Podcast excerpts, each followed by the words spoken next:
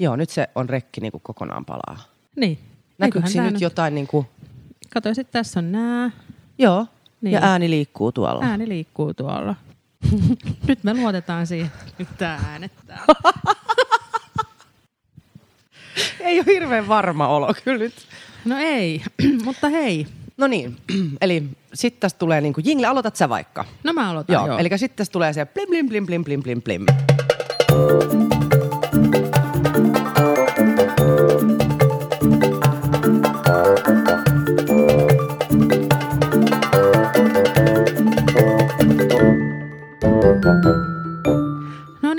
Hauskaa alkuviikkoa taas kaikki valtuustopodcastin kuuntelijat.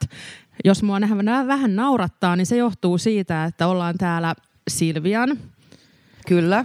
kanssa kahden tällä kertaa nauhoittamassa meidän ää, valtuustopodcastia ja ää, meidän tekniikkamieshän on Hannu Oskala, joka on Tanskassa tällä kertaa työmatkalla ja jättänyt tämän tekniikan meidän luotettaviin käsiin. Eli on täysi ihme, jos te kuulette nyt, mitä me puhutaan. Mutta otetaanko me tähän väliin vähän Hannun kuulumisia Otetaan. Tanskanmaalta? Hannu lähetti meille terveiset ja kuunnellaan ne nyt.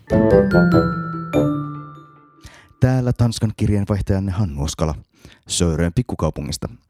Olen täällä Johanna Juhola et Imaginary Friends-konsertin kiertueella, jonka vuoksi en pääse keskiviikon valtuustoon enkä podcastia äänittelemään nyt maanantaina. Ei se mitään, nyt mennään näin. Ajattelin näin nauhalla pitää pienen arkisaarnan itselleni sydäntä lähellä olevasta asiasta, pysäköinnistä ja sen hinnoittelusta. Meillä Herttoniemessä niin sanottu gigahertsi etenee, eli uusi kauppakeskus Hertsikan metroaseman äärelle. Hyvä niin, saadaan uusi kirjasto ja nuorisotilakin.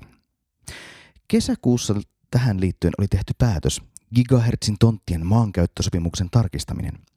Siinä yhteydessä päätettiin, että Yhtiöt suorittavat osallistumisena yhdyskuntarakentamisen kustannuksiin kaupungille korvausta 3 miljoonaa 17 000 euroa. So far, so good. Yhdyskuntarakentamisen kustannuksiin osallistuminen on siis kauniimpi versio sille, että kaupunki ottaa osansa rakennushankkeen tuotosta. Mutta sitten päästään mielenkiintoisen yksityiskohtaan. Siteerahan päätöstä. Korvaus sovitaan maksettavaksi ensisijaisesti siten, että yhtiöt sitoutuvat kustannuksellaan kaavamu- kaavamuutoksen mukaisesti suunnittelemaan ja toteuttamaan kaupungille pysyvällä käyttöoikeudella yhteensä 147 liityntäpysäköintipaikkaa liitteenä olevan sopimuksen mukaisesti. Boom! Kolme miljoonaa euroa liityntäpysäköintipaikkoihin. Vähän yli 20 donaa per paikka. Sipolaisten on niihin sitten mukava pysäköidä. Tämä on ihan oikeaa rahaa. Tämän olisi voinut käyttää toisin. Tällä rahalla voitaisiin rakentaa jotain muutakin.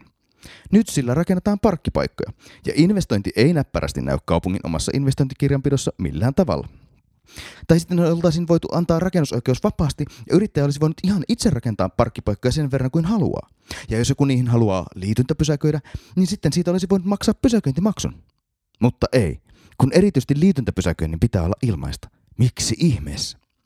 Liityntäpysäköinti ei vähennä keskustaan suuntautuvaa liikennettä ainuttakaan autoa. Jos joku jättää ajamatta Kulosaaren sillan yli, liikenteessä joku toinen ottaa sen paikan. Miksi kokoomus ei usko markkinatalouteen, kun on kyse pysäköintipalvelusta?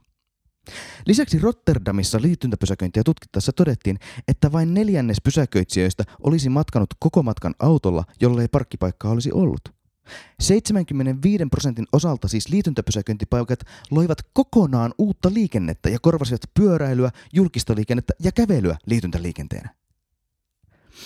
Ja sitten vielä se klassinen argumentti, että näin saadaan autoilijoita julkisen liikenteen käytteeksi. Joo, mutta millä hinnalla? Jos pitää maksaa 20 000 euroa per autoilija, jos hän vaihtaa julkiseen liikenteeseen, niin kalliiksi tulee. Päivittäinen julkinen tuki per matkustaja joukkoliikenteessämme on selvästi pienempi. Onneksi kuitenkin keskiviikkona valtuuston ensimmäistä kertaa tuleva strategia ottaa pienen haparoivan edistysaskeleen myös pysäköintipolitiikassa. Siellä on seuraava kirjaus.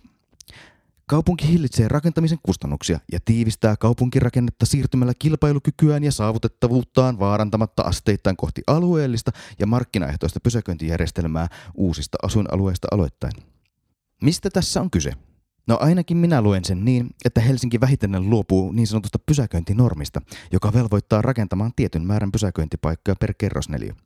Tästä on ollut aivan valtavaa haittaa kaupungin kehittämiselle. Käytännössä klassista kaupunkimaista umpikorttelia ei, ei voi oikein rakentaa. Ei ainakaan yli kuusi kerroksista. Yksinkertaisesti siitä syystä, että se vaatisi jo useamman kerroksen parkkipaikkoja. Ja niiden tekeminen joko pihakannen alle tai maan alle muuttuu aivan liian kalliiksi. Ja kun se pysäköinti on palvelu, jos ihminen haluaa välttämättä säilyttää autoaan Helsingissä, rahalla se onnistuu.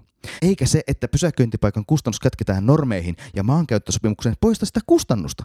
Se vain jakaa sen kustannuksen kaikille meillekin, jotka emme autoa omista. Yhdysvalloissa arvioidaan olevan kahdeksan parkkipaikkaa jokaiselle autolle. Ne vievät noin 30 prosenttia kaikesta tilassa kaupungeissa, ja ne vievät yhteensä tilaa suurin piirtein West Virginian osavaltion verran.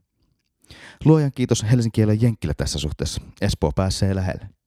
Rakennetaan oikeaa kaupunkia, enemmän asuntoja ihmisille, halvemmalla, vähemmän parkkipaikkoja. Ja hoi, vielä yksi juttu. Täällä Tanskassa mä oon tehnyt yhden mielenkiintoisen huomion, josta Helsinki voisi ottaa oppia. Suurin piirtein kaikkien koulujen edustalla olen huomannut, että liikennettä on rajoitettu. Sillä ihan fyysisesti. Useimmiten jotenkin siten, että kouluun eteen tultaessa on pullonkaula, josta pääsee vain yksi auto kerrallaan läpi, vaikka katu olisi muutoin kaksisuuntainen. Tällöin kuljettajan on pakko hidastaa ja neuvotella tilanne. Koulun edessä on siis fyysisesti mahdotonta ajaa ylinopeutta. Näin pitäisi tehdä Helsingissäkin. Uh. Siinä oli Hannun kuulumiset Tanskasta ja ihan tähän pakko nyt lopet tähän loppuun ottaa sellainen asia, mikä meillä Silvian kanssa oli kaupunkiympäristölautakunnassa viime viikon tiistaina. Eli saatiin siellä katsaus tämmöiseen asiaan kuin nopeusrajoitusten määrittäminen Helsingin kaupungissa. Eikö niin? Kyllä. Ja siinä kun lähtöajatuksena oli se, että alentamalla hieman nopeuksia saisimme liikenteen sujuvaan, sujumaan – sujuvammin ja saisimme melua ja päästöjä vähennettyä. Mutta erityisesti meillä nousi esiin se, mitä me ollaan jo pitkään kannettu huolta yli puoluerajojen, eli koulujen ympäristön liikenneturvallisuus. Joo, ja meillä on, äh, meille luvattiin, että tämmöinen kantakaupungin koulujen liikenneturvallisuusselvitys saadaan tässä aika pian.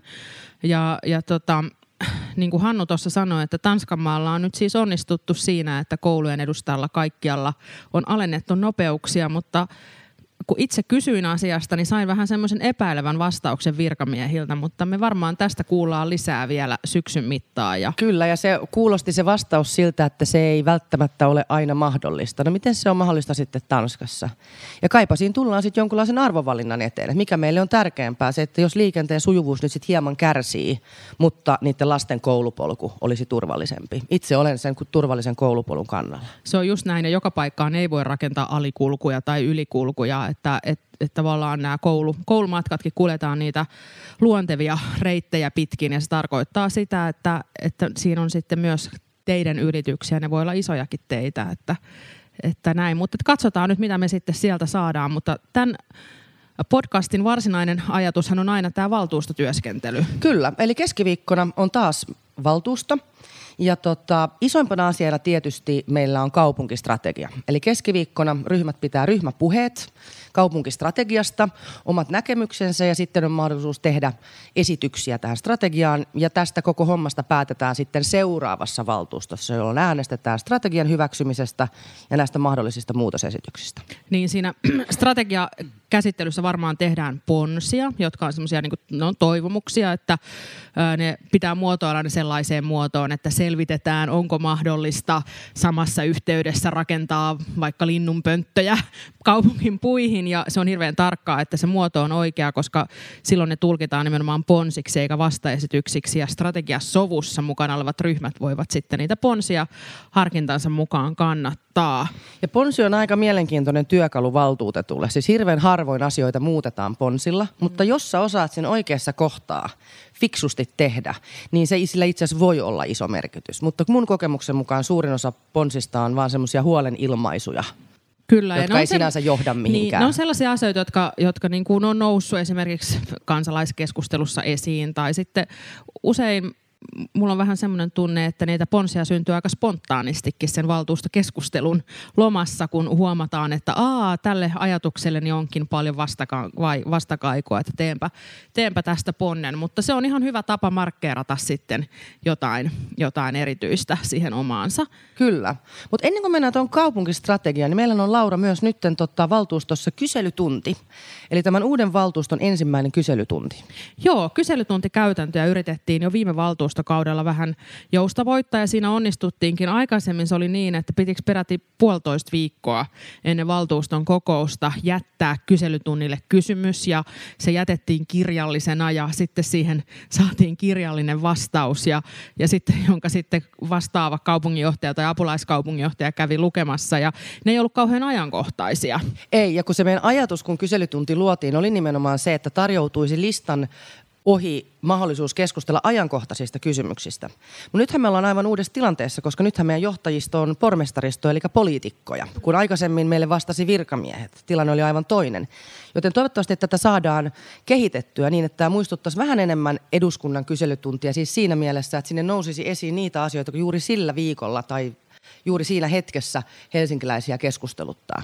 Et nyt äh, tällä hetkellä on niin, että se kyselytuntikysymys pitää esittää, onko se tuntia ennen? Joo, puol- kello viiteen mennessä pitää kello olla viiteen mennessä pitää olla puheenjohtajalla ja, ja se on mahdollistanut sen, että on voitu ottaa semmoisia päivän polttavia asioita. Jos vaikka päivän Hesarissa on ollut joku pöyristyttävä uutinen, niin, niin on pystytty reagoimaan vähän nopeammin, että valtuuston listallahan ei ole kohtaa muut mahdolliset asiat. Niin, onneksi, koska se olisi ihan kauheeta. Joo, täytyy sanoa kyllä, että onneksi ei ole, mutta että kyselytunteja on noin niin kuin kerran kuussa. Kyllä.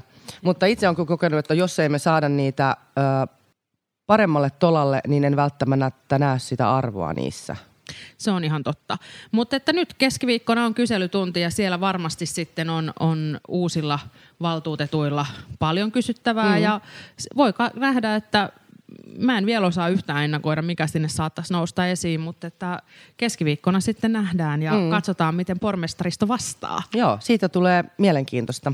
Mutta sitten meillä on siis isona asiana tämä kaupunkistrategia, joka on siis – pormestarin al- al- alun perin esittämä pohja, että hänen mielestään se voisi näyttää tältä. Ja tämän jälkeen sitten ryhmät ovat eri tavoin osallistuneet ihan perinteisten neuvottelujen kautta siihen, että löydetään se yhteinen linja. Nyt siis kaupungin hallitus on tämän käsitellyt ja esittää tätä nyt valtuustolle hyväksyttäväksi. Kyllä.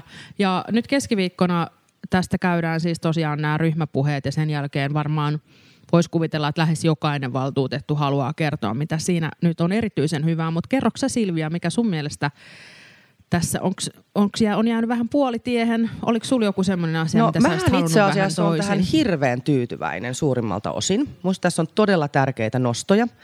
Öö, mun mielestä se, että me, me kiristetään meidän tavoitteita ilmastonmuutoksen torjunnassa, me nostetaan syrjäytyminen esiin. Tässä on monia tosi hyviä tavoitteita. Se, mikä mua mietityttää, on se, että kun tämä koko strategia on rakennettu sen tosiasian ympärille, että Helsinki kasvaa aivan hirveätä kyytiä. Me ollaan kymmenen vuotta kasvettu yli prosentin vuosivauhtia ja kaikki ennusteet näyttävät, että se kasvu jatkuu. Niin kun me kasvamme todella voimakkaasti, niin samaan aikaan me linjaamme talousosiossa siitä, että tulevat investoinnit pitää kattaa tulorahoituksella siten, että ver- velka per capita ei kasva.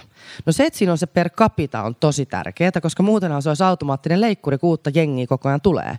Mutta on, onko viisasta sitoa meidän käsiä pelkkään tulorahoituksen varaan, kun me elämme nyt valtavan kasvun aikaa, joka totta kai vaatii meiltä sit mielettömiä e, investointeja, panostuksia infraan, palveluihin, muihin, jotka pidemmän päälle kyllä maksavat itsensä takaisin, kun rakennamme kestävästi isompaa kaupunkia, tulee iloisia, onnellisia veronmaksajia, niin sehän hyödyttää meitä pitemmän päälle. Et sä, sä näet sä tätä ongelmaa? No en mä, en mä näe sitä niin isona ongelmana. Että kyllä mä jotenkin haluan samaan aikaan ajatella sitä, että me rakennetaan Helsinkiä myös meidän lapsille. Ja se tarkoittaa sitä, että meidän pitää jättää perintönä, perintönä myös niin terve talous. talous. Ja, ja tota, itse ymmärtäisin kuitenkin, että tässä ollaan nyt jo vähän joustavampaa suuntaan menty kuin aikaisemmin, että, että annetaan sille kasvu, kasvulle ne mahdollisuudet. Ja mä uskon, että tämä on, tämä on niin kuin hyvä tasapaino sen kanssa, että, että Helsinki kasvaa ja niin kuin se kasvaa, kaikki näkee noin nostokuuret, niitä on niin kuin ympäristadia tällä hetkellä. Että ei, voi, ei voi edes niin kuin Mikko Kärnä estää sitä, että Helsinki, ka, Helsinki kasvaisi. Eikä Paavo Väyrynen. Eikä Paavo Väyrynen, joo. Mutta että, että mä pidän, mä pidän tätä kyllä oikeasti, oikeasti hyvänä, Ja, Siis mä et- pidän myös siis Mm. velkakehityksen hillitsemistä hyvänä, mutta kun mä ajattelen, että velka on erilaista, on syömävelkaa ja investointivelkaa. Se, että me otettaisiin velkaa, että me katettaisiin, niin kuin, että saa sähkölaskun maksettua, niin se on täysin kestämättömällä pohjalla. Mutta jos me otetaan velkaa uudistaaksemme se sähköjärjestelmä niin, että siitä tulee tehokkaampi ja parempi, niin musta se on fiksua velkaa silloin. Niin, mutta eihän me tässä täysin velanottoa kielletäkään. Ei, ei. Mm. Ja mä ymmärtäisin vielä paremmin, jos kaupunki tekisi alijäämää, mutta kun päinvastoin me olemme tehneet ylijäämää. Mutta tämä on nyt aika klassinen näkemysero tälle vasemmistolaisen ja kokoomuslaisen Kyllä, välillä. Kyllä, se on totta. Mutta että Mutta mitä... mitäs hyvää sun mielestä tästä Niin, löytyy? no mun mielestä tässä on niin kuin tosi paljon hyvää, niin kuin mä taisin sanoa edellisessä jaksossa, että, että mä pidän tätä kattavaa teemaa siitä, että Helsingin pitää olla toimiva kaupunki niin kuin ihan kaikille hyvänä. Ja sitten musta se, että tässä on ymmärretty oikein tämä eriarvoistumiskehityksen kas, niin kuin keskeyttäminen. Että se ei ole vaan kaupunkisuunnittelukysymys tai se ei ole vaan koulutuskysymys tai se ei ole vaan joku sosiaalitoimen kysymys, vaan se on niin kuin ihan koko kaupungin kysymys. Ja, ja se on musta tässä olennaisinta, että me halutaan varhaiskasvatusta e- enemmän kaikille helsinkiläisille. Sieltähän se lähtee, että lapset pääsee koulutukseen ja, ja tota, että me halutaan, halutaan tosiaan sitä, että kaikkialla Helsingissä voidaan olla varmoja siitä, että lähikoulu on hyvä koulu. Että, että tässä, on, tässä on siinä mielessä tosi paljon hyvää.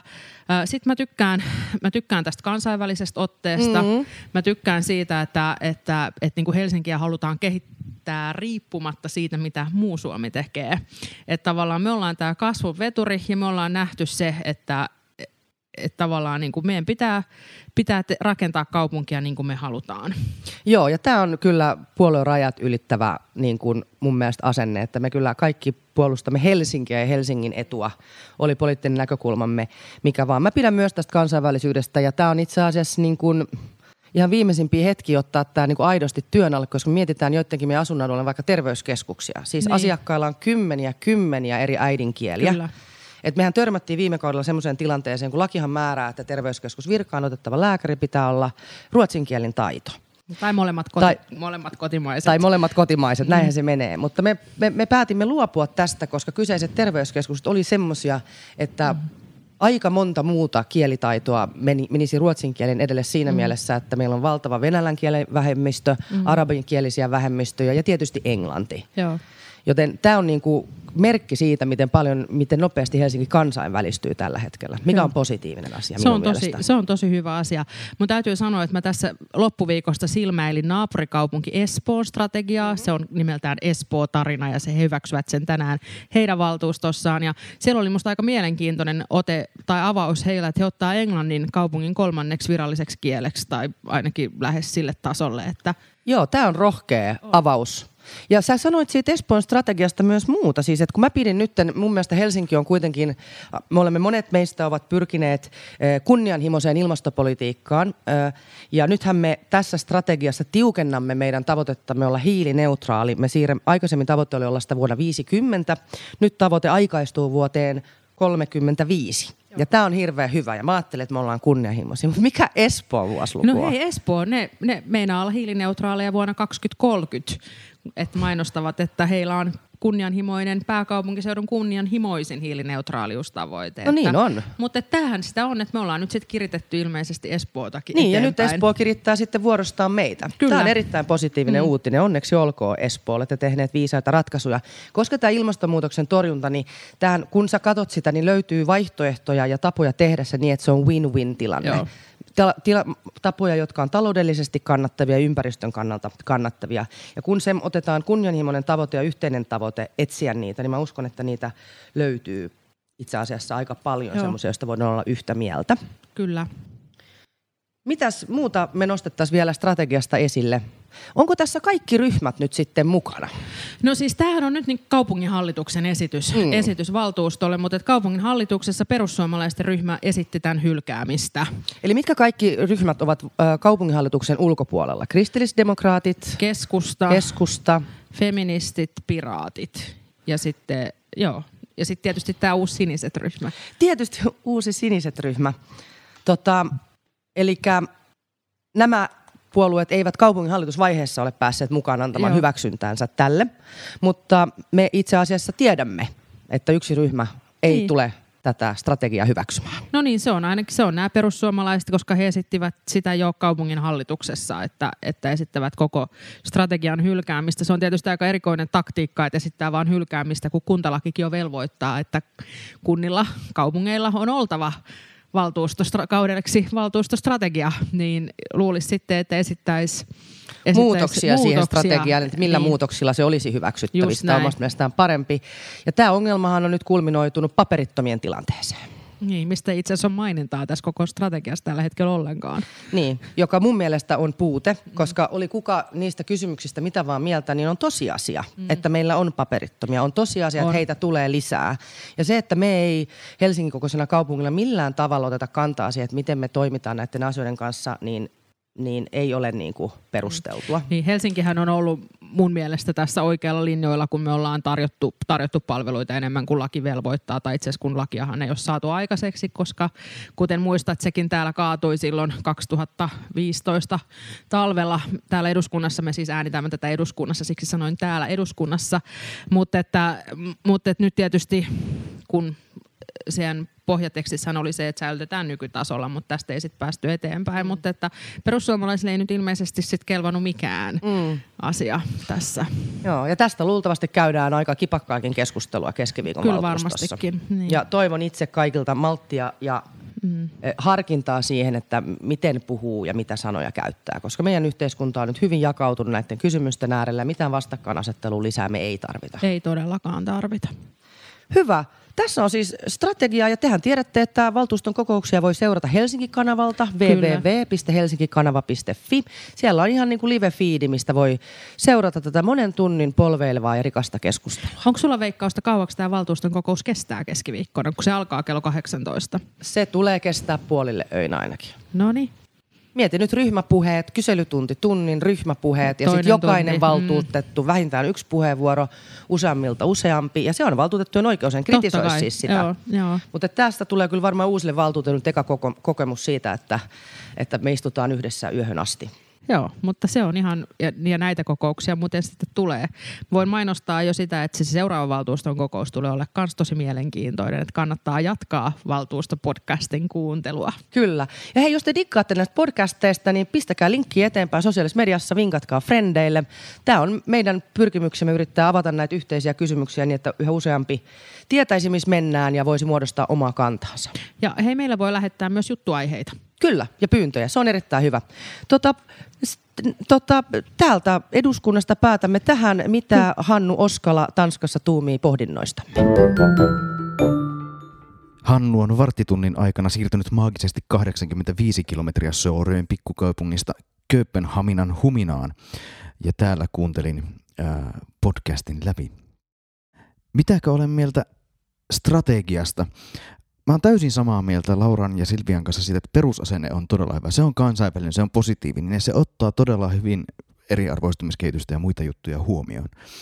Mutta sitten yksi erittäin iso asia, joka tulee nyt sitten tietenkin sitten myöhemmässä päätöksentekovaiheessa vastaan, on strategian mittaristo tämä strategia ei millään tavalla ota kantaa siihen, että millä tavalla näitä asioita toteutetaan ja miten niitä sitten valtuusto mittaa.